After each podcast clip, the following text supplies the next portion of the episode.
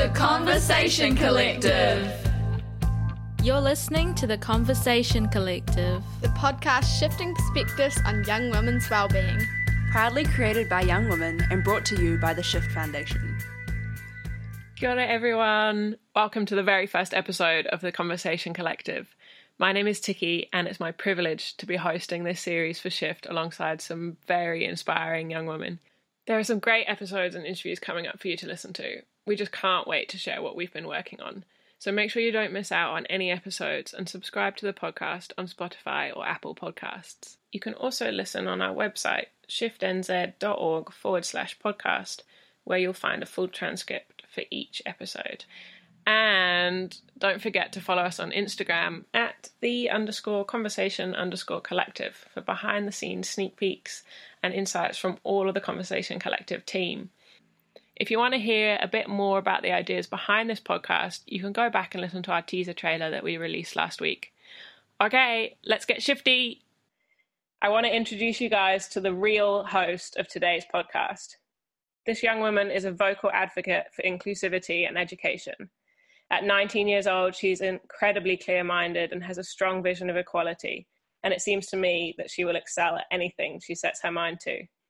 Jess, you've been an amazing part of the Conversation Collective team, and I've loved getting to know you while we work on this project together. Welcome to your very own podcast episode. Yay! Can't wait to get started. Yeah, it's so awesome to be finally recording this, hey? Yeah, totally. It's been a long time in the works. So Jess, your hometown is Waikanae, but at the moment you're actually living in Palmerston North. Can you tell us what you're getting up to in Palmy at the moment? Yeah, so I'm living in Palmerston North. I'm in my second year of university at Massey, and I'm studying a Bachelor of Social Work. What was it that kind of got you into studying social work? How did you get to this point? Well, funny you should ask. I worked at a youth one-stop shop in Kapiti in my last year of high school. And at that stage, I was like set in my mind that I was going to go to university and do teaching. And then I had a really eye-opening experience at this Cafe Youth Support. And one of the social workers there, who is actually our first guest on the podcast today, she talked to me a little bit more about social work, and yeah, I was just really interested in it and was like, why not just go ahead and do something different and help people? And yeah. And we get to talk to Laura today about her own journey and how she came to be involved in social work and how she came to be involved with Kapiti Youth Support. So that's a really interesting part of the conversation that we're going to have. Jess, you knew pretty much straight away that you wanted to host an episode about education. It's clearly something that you're really, really passionate about, and about inclusivity and access to education in particular. This topic's really close to your heart. Can you tell us a little bit more about that and why you're so interested in it?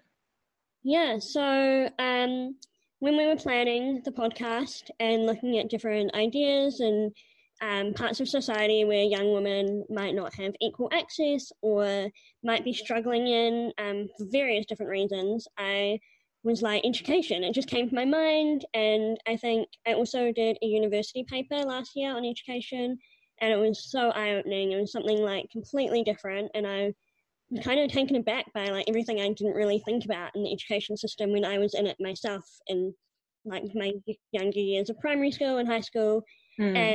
And for me personally, I have a form of dwarfism, and that definitely limits a lot of my access in some ways. Obviously, I really try and not let it stop me in any way, but it does sometimes, and I thought that it was a really important topic to talk about how not just young women, but disabled young women and like anyone anywhere needs that inclusive access to education. And so it was a topic that I would really wanted to talk to people about and see what we could think up. It almost seems to me as though, because you've had an experience that is slightly outside of, let's say, the mainstream experience of education, it's drawn your attention to the fact that, you know, standardized education it's not necessarily one size fits all. Yeah. And there are certain people who are maybe not benefiting as much as they could be from our education system. So it's as though your experience has given you more of an overview and more of an understanding of how people might be missing out. Yeah, it definitely has. And I think that it's going to be really interesting talking to our two guests today and seeing what our listeners think about the topics they brought up, because we cover such a broad range of topics. Yeah. We've got our first episode today with not one but two interviews, which was really exciting, and they are quite different conversations. So tell us a little bit more about Laura before we jump into the interview with her. Yeah, so Laura is a social worker. She used to work at Kapiti Youth Support, which is how I first met her, and she is now working for the Office of the Children's Commissioner in Wellington. She's really passionate about what she does, and especially about young people and helping them get the most out of their life, not just in education, but in any aspect of life, and making sure that they have their voices heard in society and are being listened to. And yeah, she's just a really awesome person, and it was great chatting to her about education. Yeah, she was such a joy to speak to. I feel like so much of our energy comes through in the conversation. We had a good laugh doing this interview, didn't we? Sure. All right, Jess, take it away. The Conversation Collective. Today with us we have Laura Gingell, and she is one of my friends, and also I've known her through her past roles as a social worker in Kapiti, and now she's in a new role at the Office for the Children's Commissioner. And we're really lucky to have her with us today to discuss education and young women's wellbeing. So thank you for being here. Thanks, Jess. I'm pleased to be here. So Laura, I just wanted to start off by asking, as a young woman, what was your educational journey like that led you to the roles that you've had, or where you are today? So my educational journey is, I guess, a long and convoluted one, but I suppose when I was at school, I didn't take school particularly seriously, and so that led to me doing a little bit of catch-up when I was in year 13, because I wanted to go to university, or rather, I think school made it seem like university's the one option you have when you reach year 13, but that's okay. So I originally went to university to study communications and journalism, which is quite different from what I'm doing now, I suppose.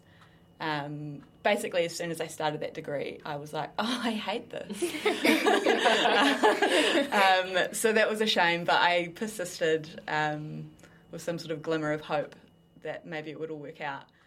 But by the end of the degree, I was like, okay, there's no way I want to do this mahi. So I was lucky enough to land a government job at the Ministry of Education, so I was just doing some sort of, I guess, government writing for them, which was fine. And then I realised that perhaps policy and social policy in particular was where my interest lay, and so I pursued a social policy postgraduate, and then partway through that, I was like, oh, do I really like this or do I not? I ended up with another government writing job at Housing New Zealand, which I did really enjoy, but I ended up just getting sick of being on the other side of it, and I wanted to do that work with people. I wanted to do frontline work, and that's when I realised that social work was probably where I should have been from the beginning. I guess long story short, to getting to where I wanted to be, I ended up doing my master's in social work a few years ago, and that led me to my social work job with Cafe Youth Support, which I loved with all of my heart. I didn't mean to leave that job. This opportunity at the Office of the Children's Commissioner came up, and I just sort of thought, oh, maybe I'll go apply and see if I can get an interview so I can find out what I might need to do for the future when I get this job and I'm 40. And then they offered me the role, which was really surprising, but I feel super privileged to have this role. Totally, yeah. I'm just wondering, when you were talking about all that, did you have anything against, not necessarily against you, but with being a woman in any of your workplaces, or like with the education side of things? I think that's a really interesting question. I think I haven't experienced anything quite sort of overt, and especially in the kind of social services roles, basically everyone's a woman, which is an issue in itself sometimes. That's interesting in and of itself. Like the opposite. Like we need men.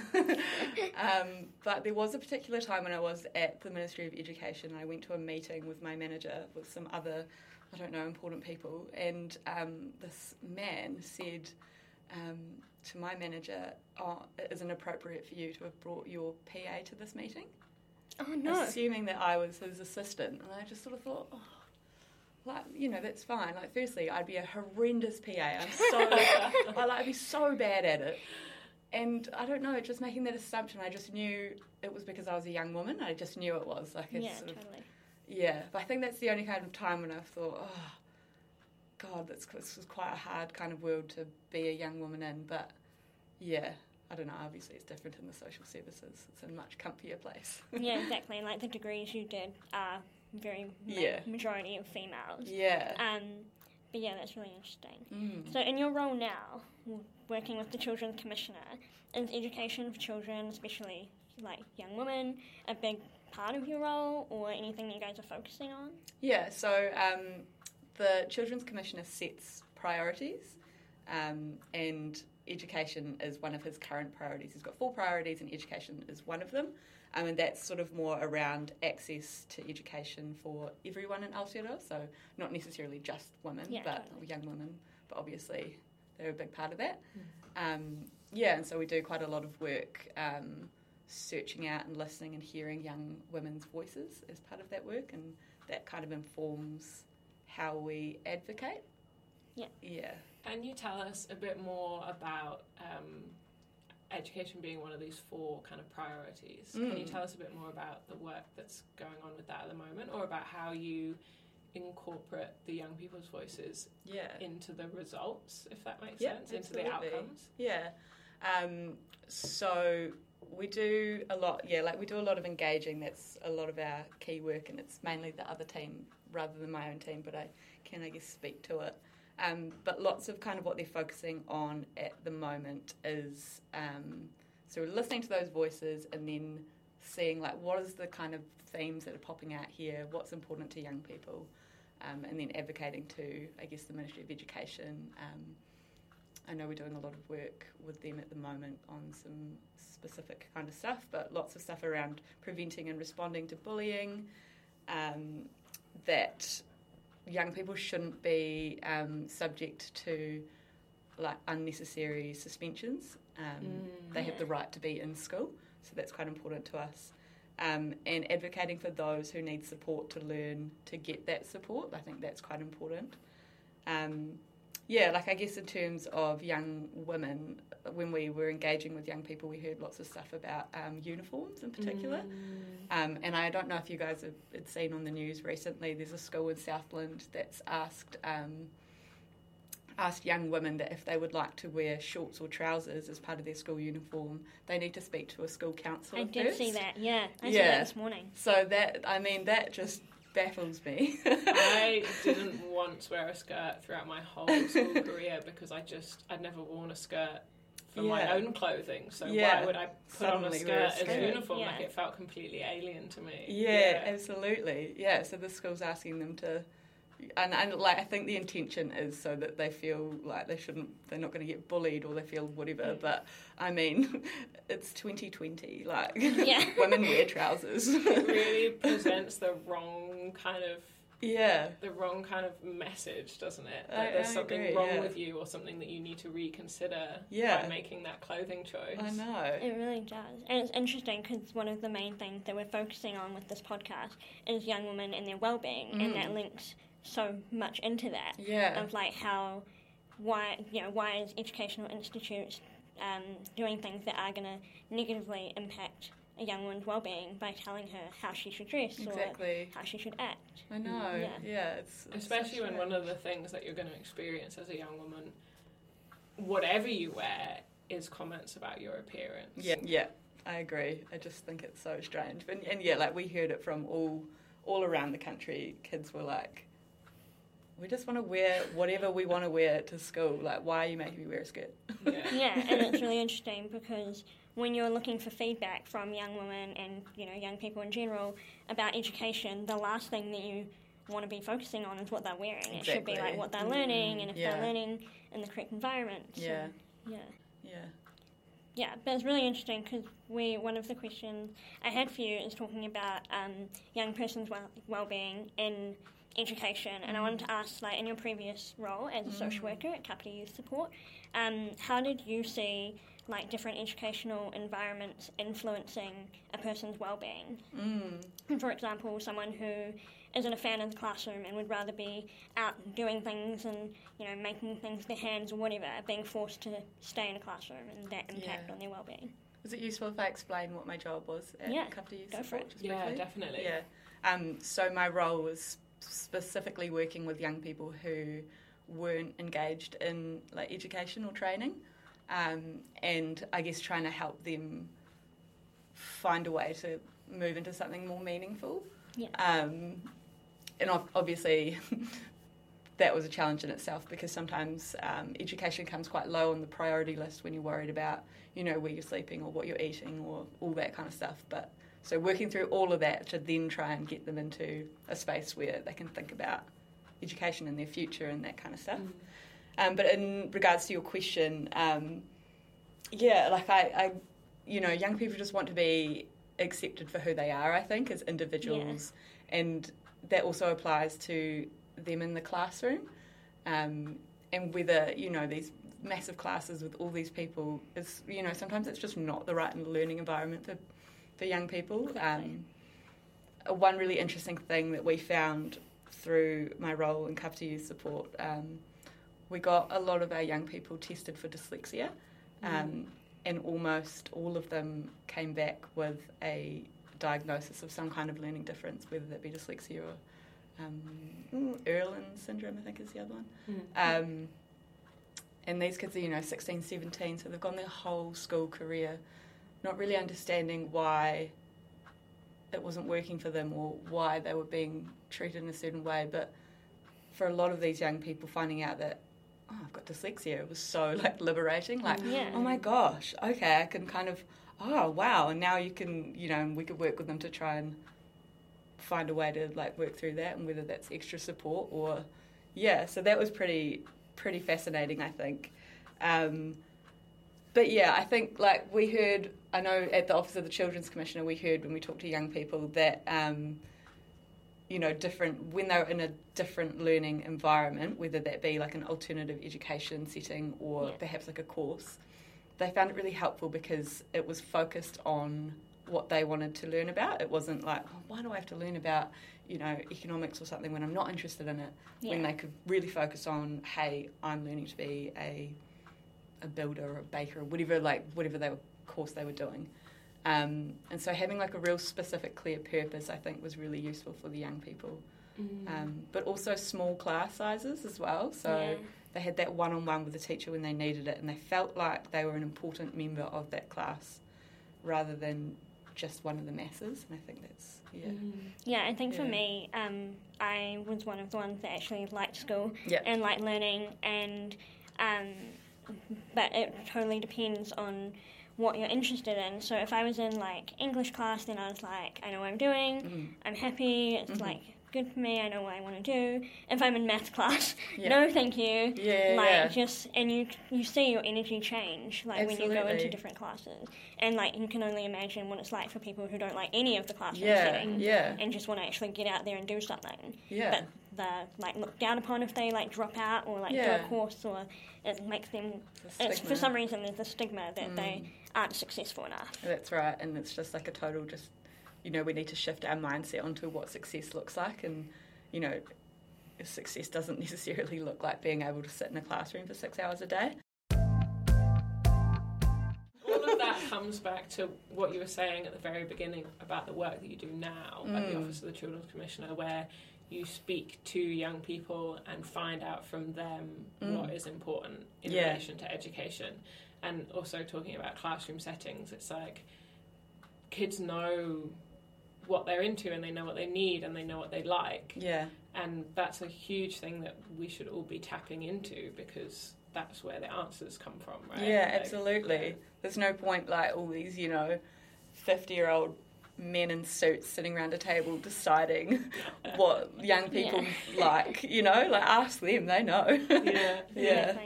And like you were saying, Jess, about looking down on kids because they sort of want to, we see it as dropping out of school, but actually maybe some of them just already know what they want to do. Yeah. I think it's really interesting as well for young women particularly, is they're more,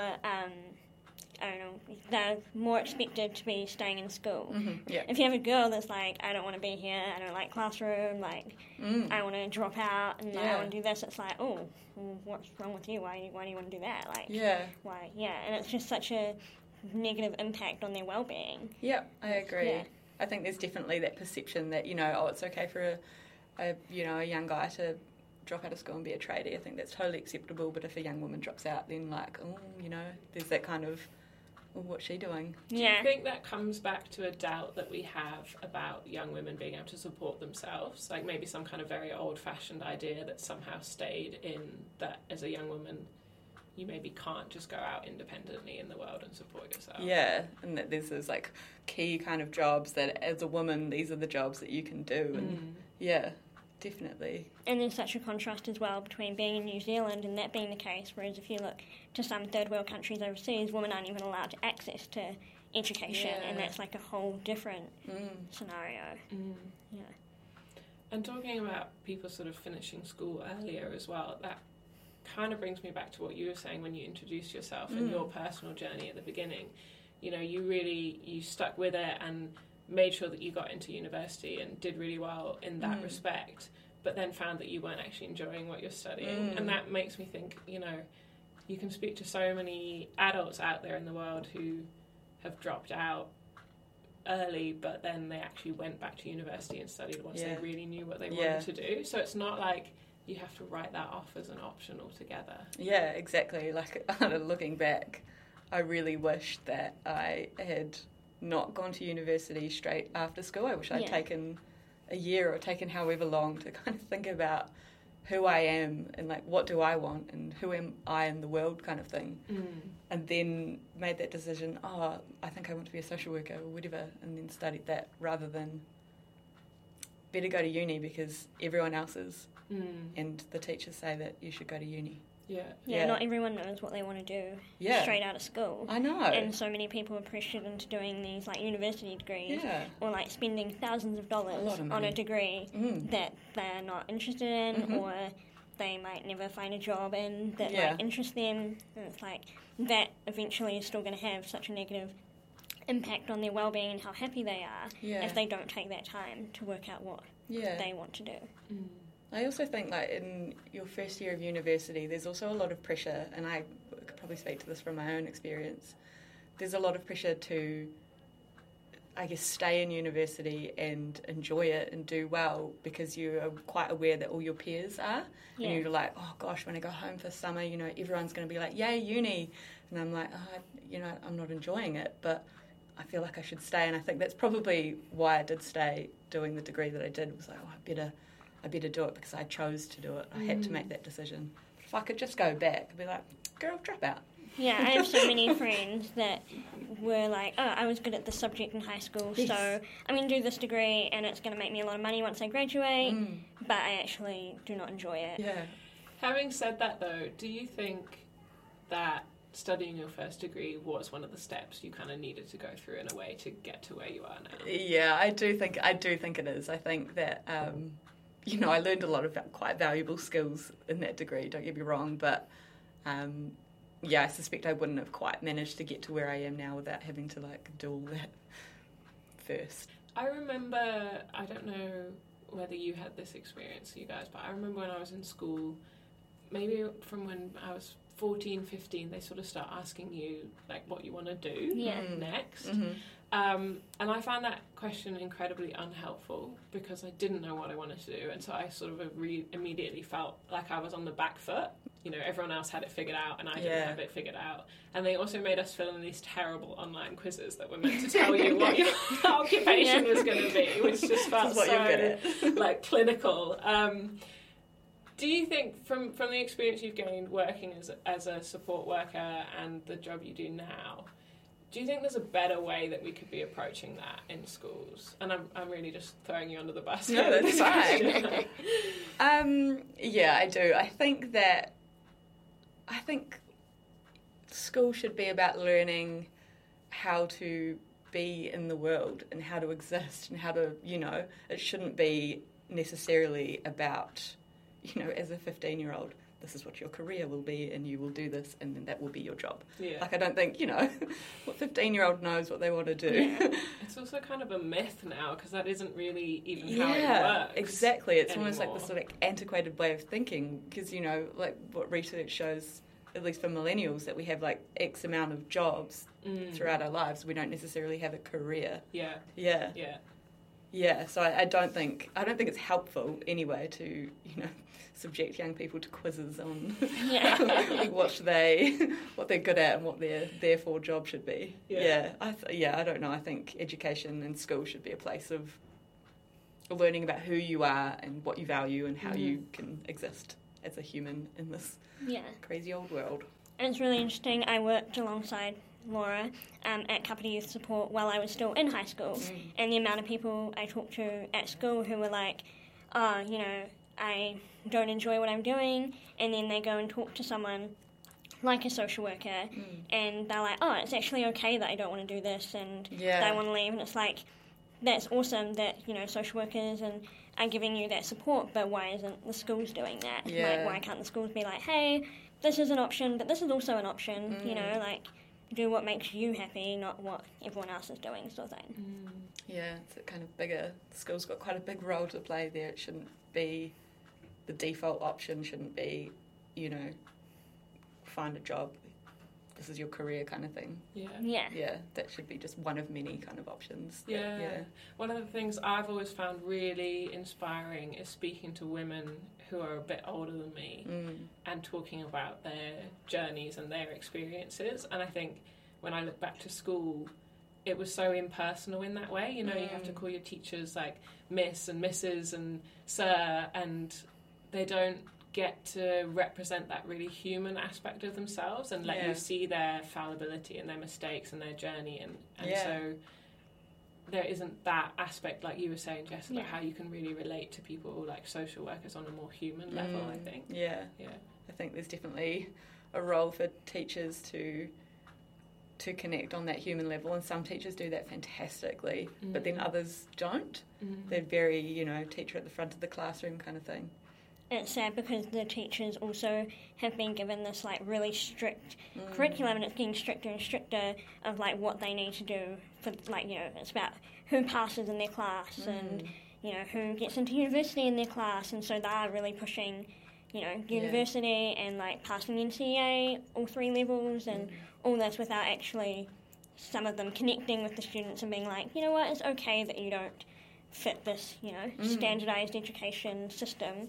And if you want to do this, like, I think you should, sort of thing. And, like, I'm lucky I had a couple of really great teachers who were like, you know, you want to do this, like, do it. Like, if you want to take off a year from university, best thing I ever did, go do it. Like, who cares? And so it's really good. But when you don't have those kinds of teachers and it's very, like, strict and formal education setting, then that's, like, can be a real negative impact on yourself and what you end up doing. Yeah. Definitely. I've got a question for you that is one of the questions we're asking all of our guests on the podcast. So it relates back to more about well-being in general and not just about education. Because, you know, as the Shift Foundation, we think about well-being in a really holistic way, which is why we're talking about things like education. But one of the things that's always there for us is that the link between mental health and well-being and also physical health. How important to you is your kind of being physically active and movement to your well-being? To me, being physically active is a real blessing. I'm really grateful for my ability to be able to be physically active, and it is something that's quite important to me. You know, I do try to go to the gym in the mornings before work, you know, most days, and that's just a way for me to, like, I don't know, clear my head, just get in the zone and feel like, okay, ready for the day kind of thing. But I don't think that the gym is the be-all and end-all of physical activity. I think, I don't know, for me, just being in nature is like, I don't know, there's something about that is so fulfilling for me. And so whether that's like being on a bushwalk, going tramping with my friends, like I really value that. I also, I don't know, there's something about being outside, and I feel really lucky that I work somewhere and I live somewhere where I'm quite close to the sea, you know, because even just being able to be in that kind of the presence of the sea and the fresh air, yeah, there's something about that I feel is, I don't know, really fulfilling, and it just feels good for my, like, mental health, I suppose. Yeah, but yeah. It takes you out of yourself, doesn't it, when you go outdoors and really engage with the environment that's around you. Exactly, and that's kind of the only thing that's there in that moment. There's not all this other stuff that you've got going on. Or it's nice. Do you think it's important that that gets incorporated into, like, education as well, like being able to go outside and not just be sitting in a classroom all day? Yeah, I think in the United Nations, the rights of the child, one of the rights is to play. Yeah. Brownie points for just throwing and crocking there, I think. Yeah. That was very smooth. But I think, one of our rights is to play, and I do think that is really important. Like I said before, you can't sit in the classroom all day. You do need to get outside, and you need to move, and lots of kids have lots of energy that needs to be, you know, expelled. And it's not just about, like, learning in the classroom and then energy outside. It's like we can learn through movement and through getting outdoors. There's a lot to learn, and even like in our, like, you know, Aotearoa, the setting that we live in is so, we're driven, like, by outdoor activity, and I think it's important that, you know, we grow up with that as well. So one of our other questions that we're asking everyone, but kind of personalised as well, is just, you know, your action plan. So the question I have for you is, like, what's your advice to young women struggling to find acceptance or staying focused within the confinements of standardised education? My advice for young women is to stick it to the man. I don't know if it's, like, appropriate for this podcast, but, like, I don't know, I want young women to feel confident enough that they can do or feel however they want to feel, and are able to express that.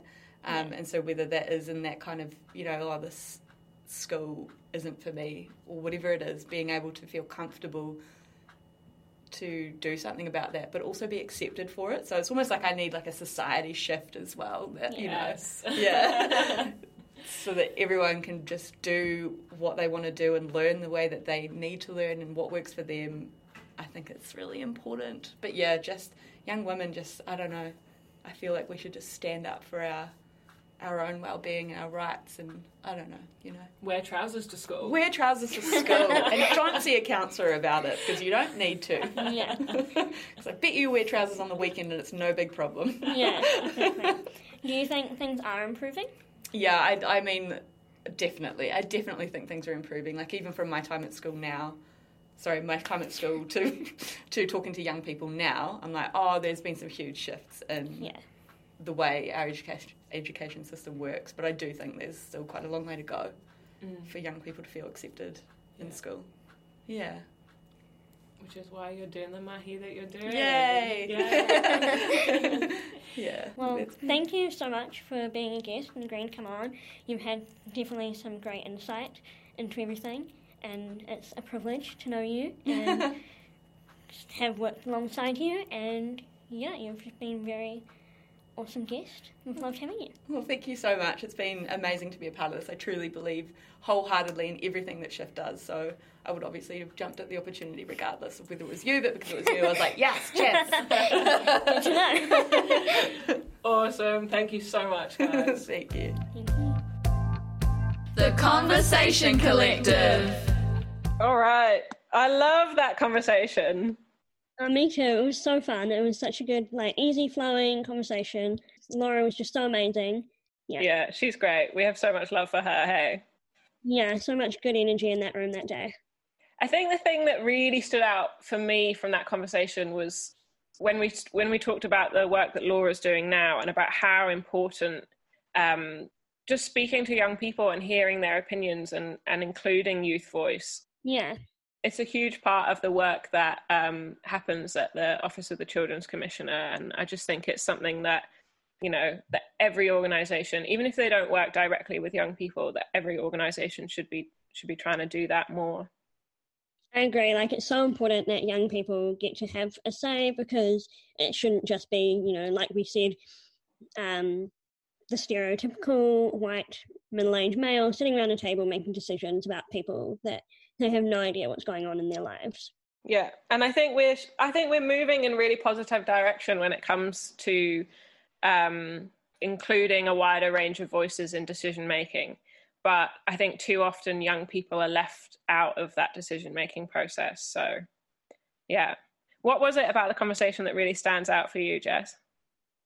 My highlight, definitely the conversation that we had about standardized education and how it's really not that one size fits all, and how we really need to look into trying not to expect all young people to just fit into this box of education and, maths, English, science, you should be able to do it all, pass it all, when there's so many people in that just can't do that and would be much happier and much more successful in their own well-being if they were outside of a classroom and doing practical work and apprenticeships and that kind of thing. And we can't, we need to shift the societal norm that the only way you can be successful is by going to university and getting a degree and doing all this, staying in the education system as long as you can.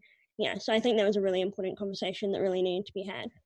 Yeah, and Laura sums that up really nicely right at the end of the interview there, where she says she just wants young women to feel confident to do what they want to do and to be who they want to be and to be accepted for that. I think that pretty much summarizes everything, really, hey? It really does, yeah. Yeah.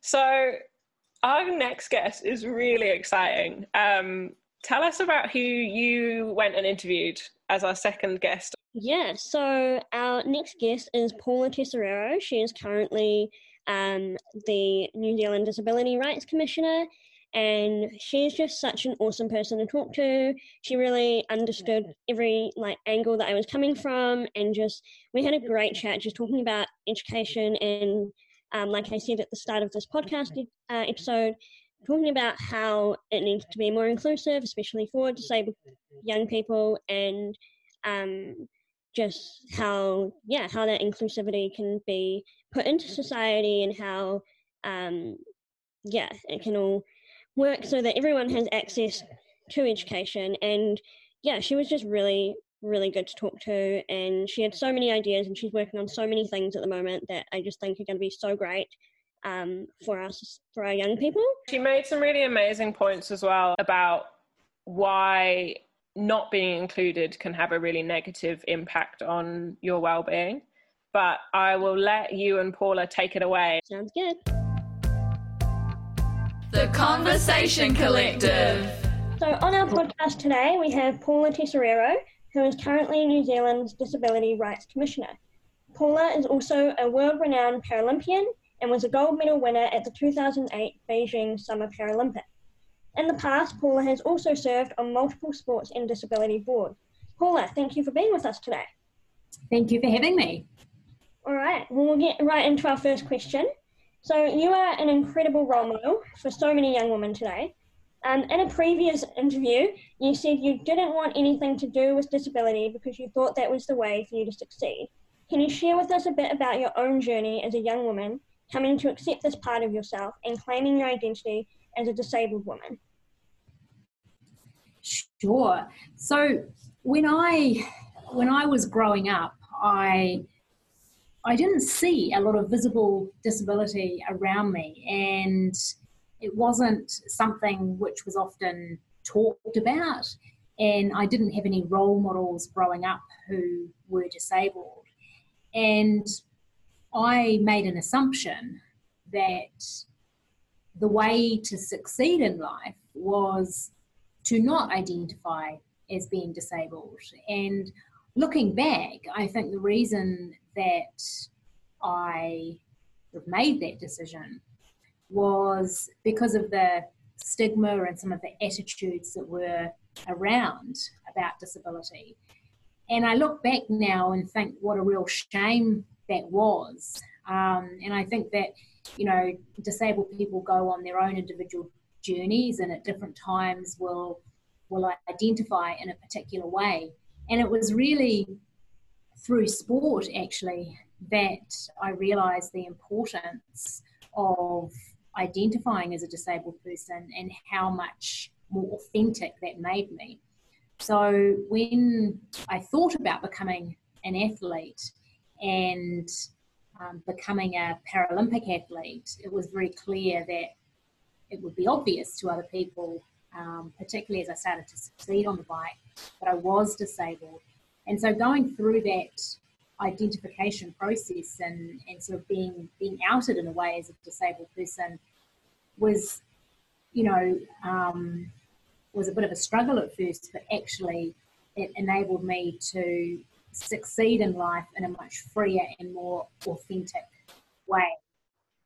Yeah, I think it's really interesting how we've come so far, even in such a short amount of time, with there being, I think with social media as well, with there being so many more role models in the disabled community as well.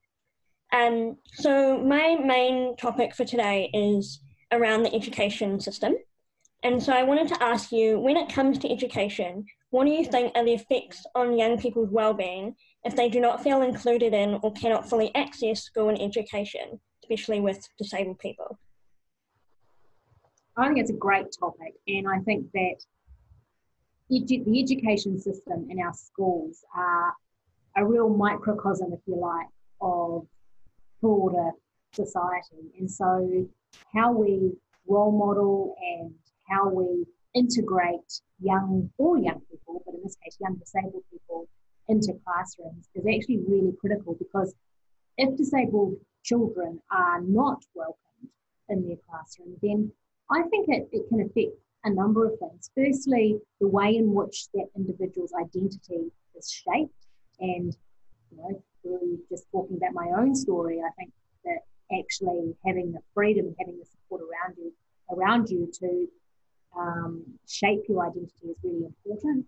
I think it really can affect the person's sense of well-being and a sense of belonging. You know, belonging and being part of something is really important, and really important to young people who are trying to shape their place in the world.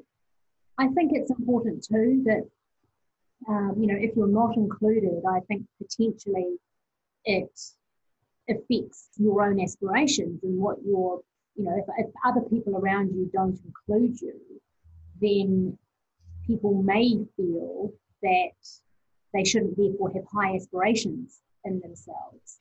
I think it possibly also affects people's educational outcomes, you know, if they're not included well in a classroom. And that's every aspect of the classroom, you know, right through what happens in the teaching parts of the curriculum, right through to what happens on at school camp and the sports field. Yeah. Then I think, you know, it affects what a person can achieve. And I think also, and this is probably something that you haven't directly asked, but I think it not only impacts the individual who might not be included, but what does it say to the rest of the kids in our classrooms? That's true. When a young person is seen to be excluded, and given so much about disability starts in the school in terms of, you know, getting society to understand about disability, then we've got a real, you know, real risk if we don't include young people, that other young people think that's how the world should be, when we know it isn't. Exactly, that makes a lot of sense. Just diverging off topic a little bit, but I wanted to ask, did you think that when it comes to being included in the education system, whether there's a difference with how people with, say, physical disability versus people with learning disabilities or mental disabilities are included? I think it varies, but certainly some of the outcomes for people with learning disabilities are not what they need to be, and that translates to other outcomes in life, so health outcomes, for example. Certainly when principals and boards of trustees talk to me, you know, many of the problems or issues that they describe as problems are behaviours which may be manifested from a person with a learning disability.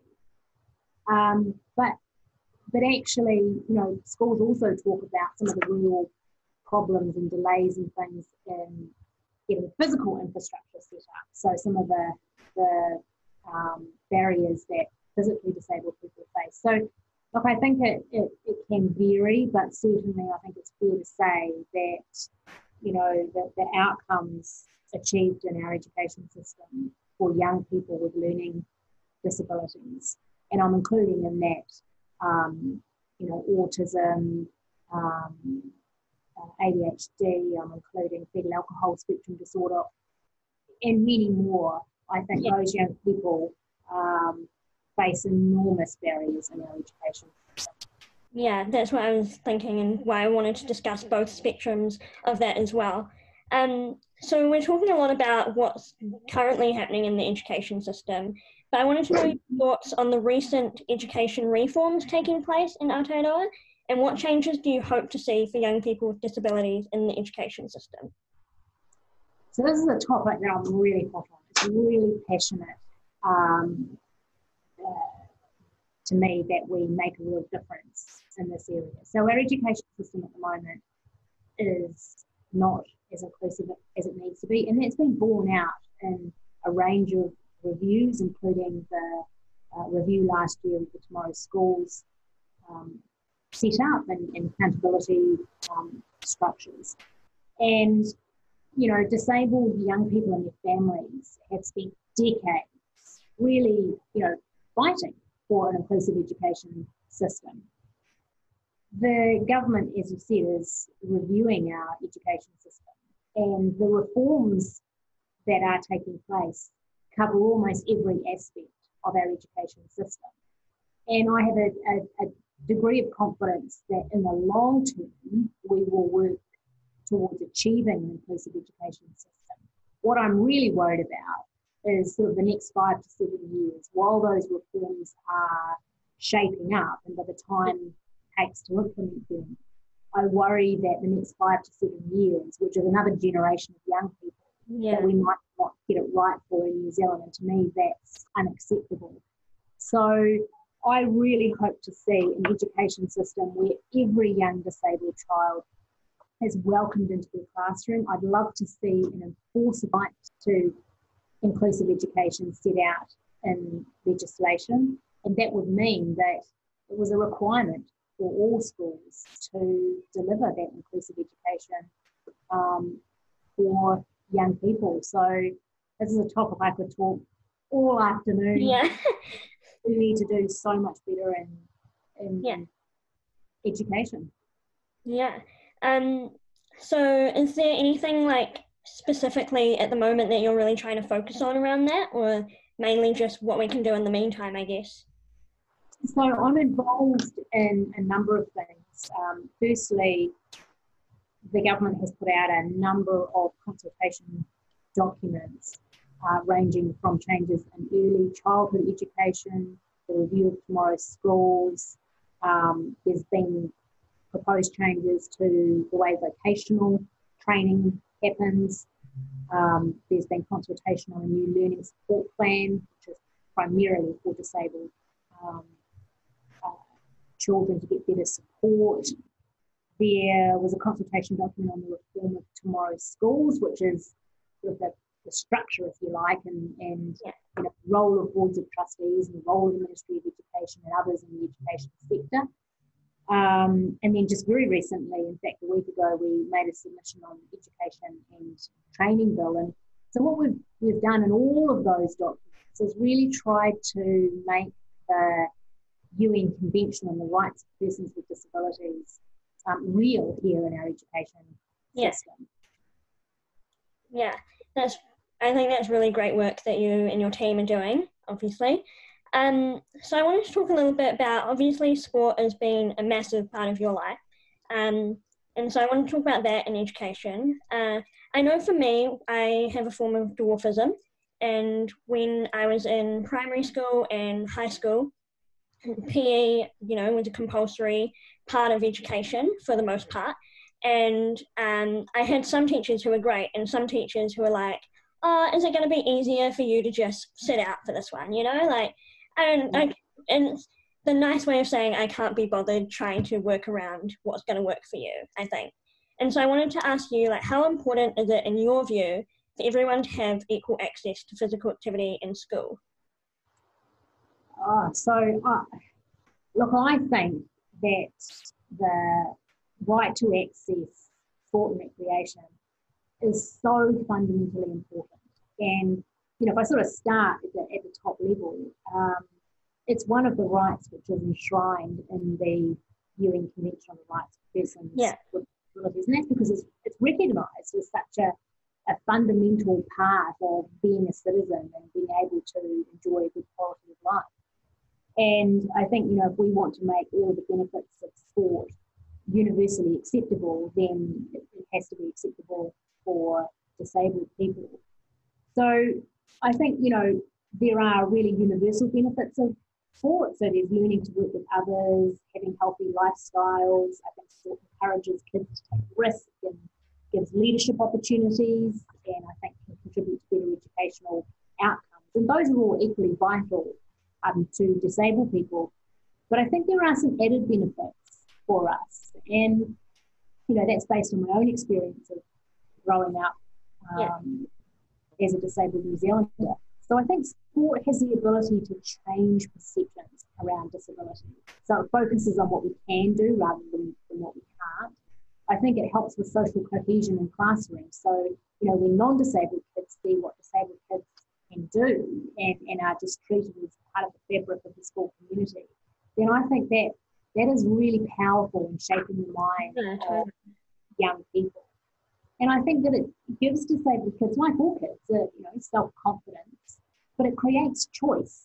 So it's not about the young person who is disabled only being able to sit on the side of the sports field and watch. It allows disabled kids to be part of a team. And that's so important for a sense of well-being and belonging. So I think that equal access to sport for all children is just vital. Yeah, and we have such a great backyard in our country that it's just so easy to do as well. Absolutely. So we're moving on to our last couple of questions, and these questions are feature questions, so we're asking these to every one of our guests on this podcast. So firstly, as you may know, Shift likes to view young women's wellbeing in a holistic way, so looking at, everything that impacts them, but we do take a massive interest in physical activity. So I wanted to ask, for you personally, how important is being active to you, and how does this relate to your general wellbeing and fulfillment? So for me, even though I don't compete on the bike anymore, I still ride a bike. And, when I've had a day at work where things haven't gone according to plan, or, or I'm trying to really think through sort of something quite complex, I find that riding my bike just helps de-stress me. It really gives me a sense of greater well-being. I think it keeps me fit, healthy, which contributes to broader well-being. And, I think it helps me be a better mum. If I'm fit and healthy and I get to do something I love, then I think I'm a better mum, I'm a better wife, I'm a better friend.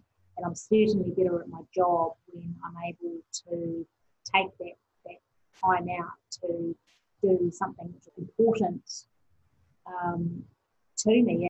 I believe very firmly that the power of sport can really change lives and change attitudes.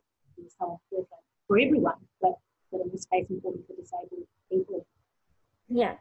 And our last question is kind of like Paula Tesoriero's Take Action Plan. So what's your advice for anyone out there who wants to improve access to education and physical activity for young women living with disabilities? So I think we all need to make a lot more noise about things, and, you know, the ability to, you know, break down the number of barriers that can exist to even watching sport, let alone participating in sport, is really important. So my Take Action Plan would be to encourage far more disabled women to be involved in sport. I'd encourage people to join a club and to find friends that enjoy some of the sport.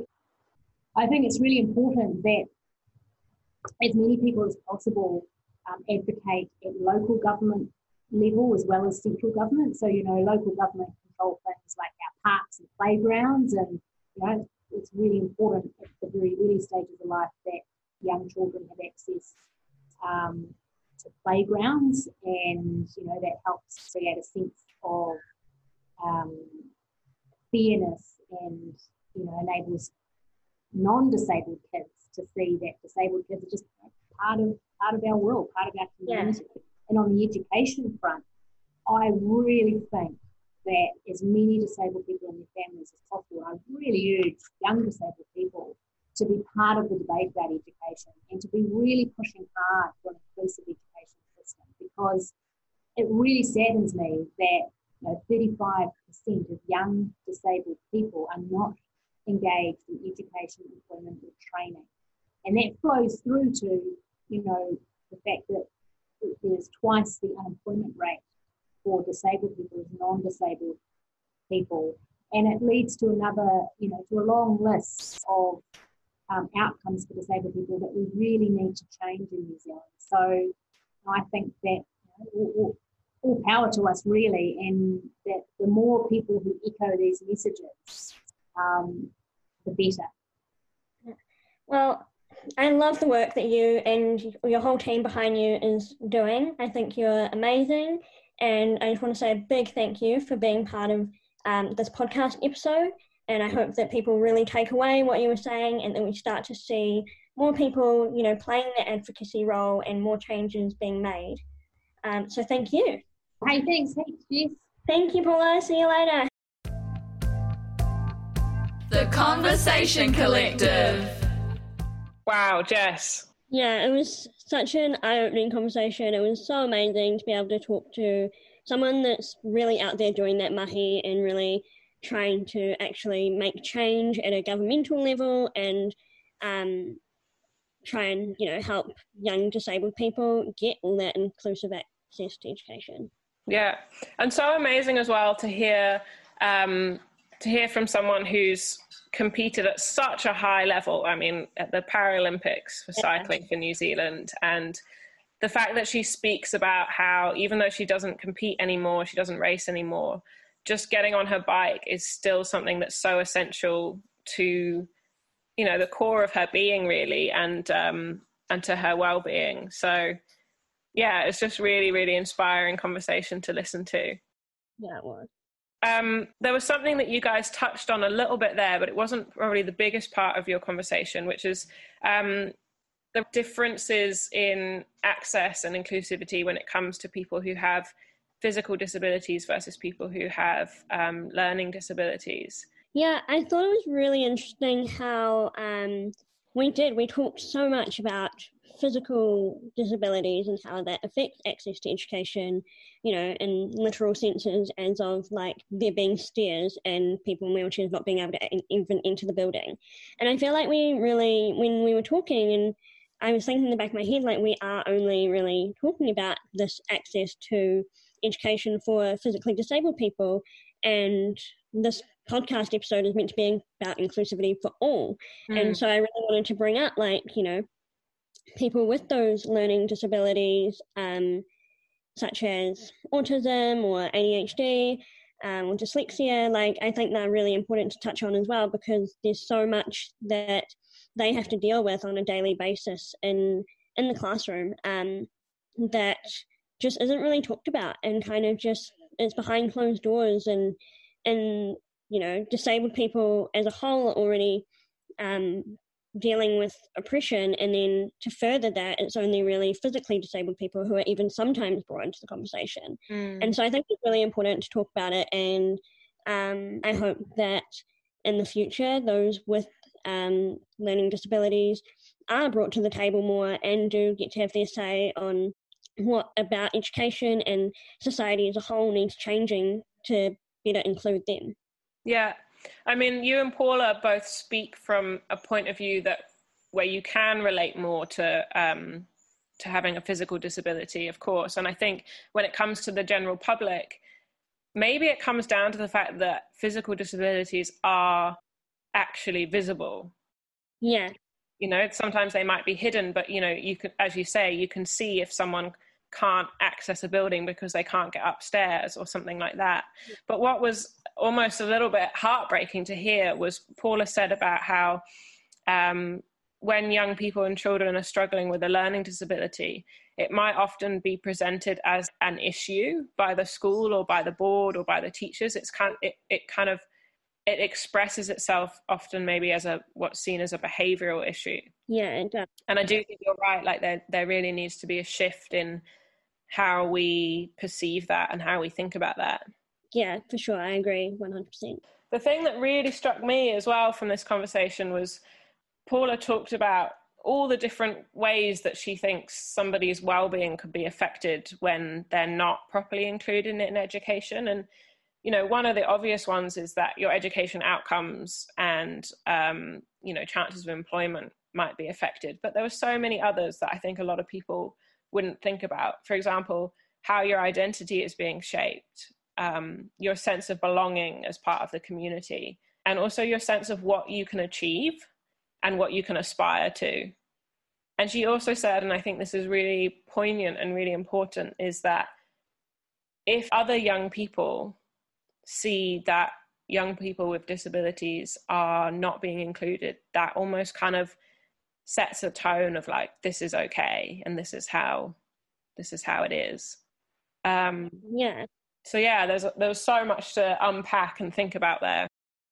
Yeah, I agree. And I think even when she was speaking about all those impacts on well-being, like a few of them I totally resonated with, but others I didn't even think of. And it shows like she really gets out into the community and really finds out what the issues are and what is negatively impacting on someone with physical or mental disability in education, and not even just in education but in every aspect of their life. And and I think it was really interesting hearing what those impacts were and how we can address those and try and shift the way that we think.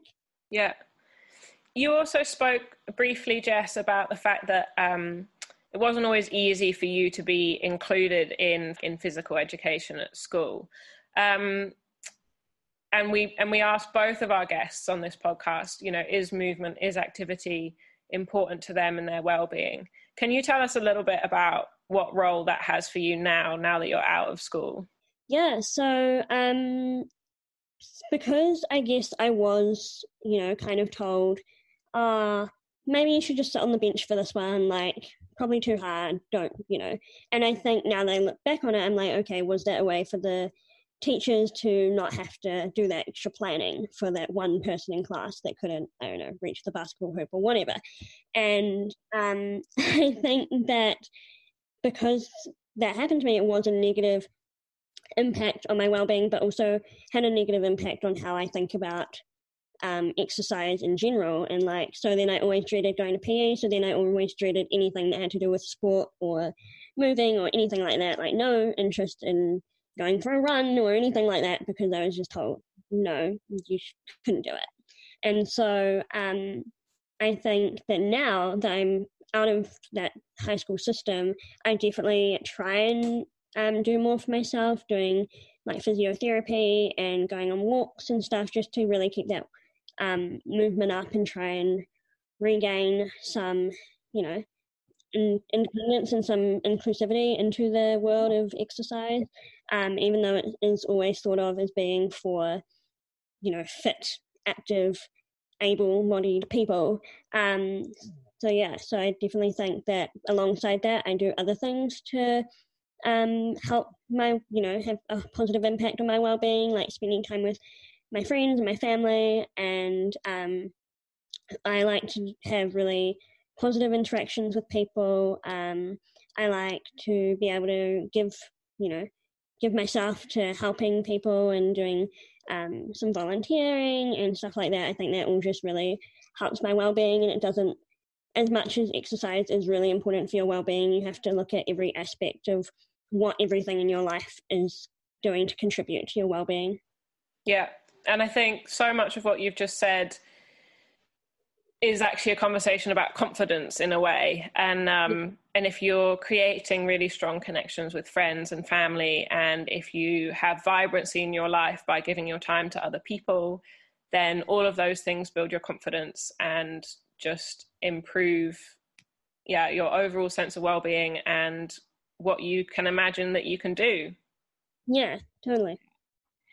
Jess, this has just been awesome. Thank you so much. Oh, thank you. It's been such an awesome experience being able to talk to both those guests and just learning so much more than I went into the podcast episode expecting to learn. And yeah, it's just been so awesome, and I've just enjoyed every minute of making this episode, and I can't wait for everyone to hear it and give their feedback and really take away from it as well. Amazing. And we are so grateful to you for sharing, you know, your personal insights and your own journey as well. It's been really amazing to hear about your own experiences.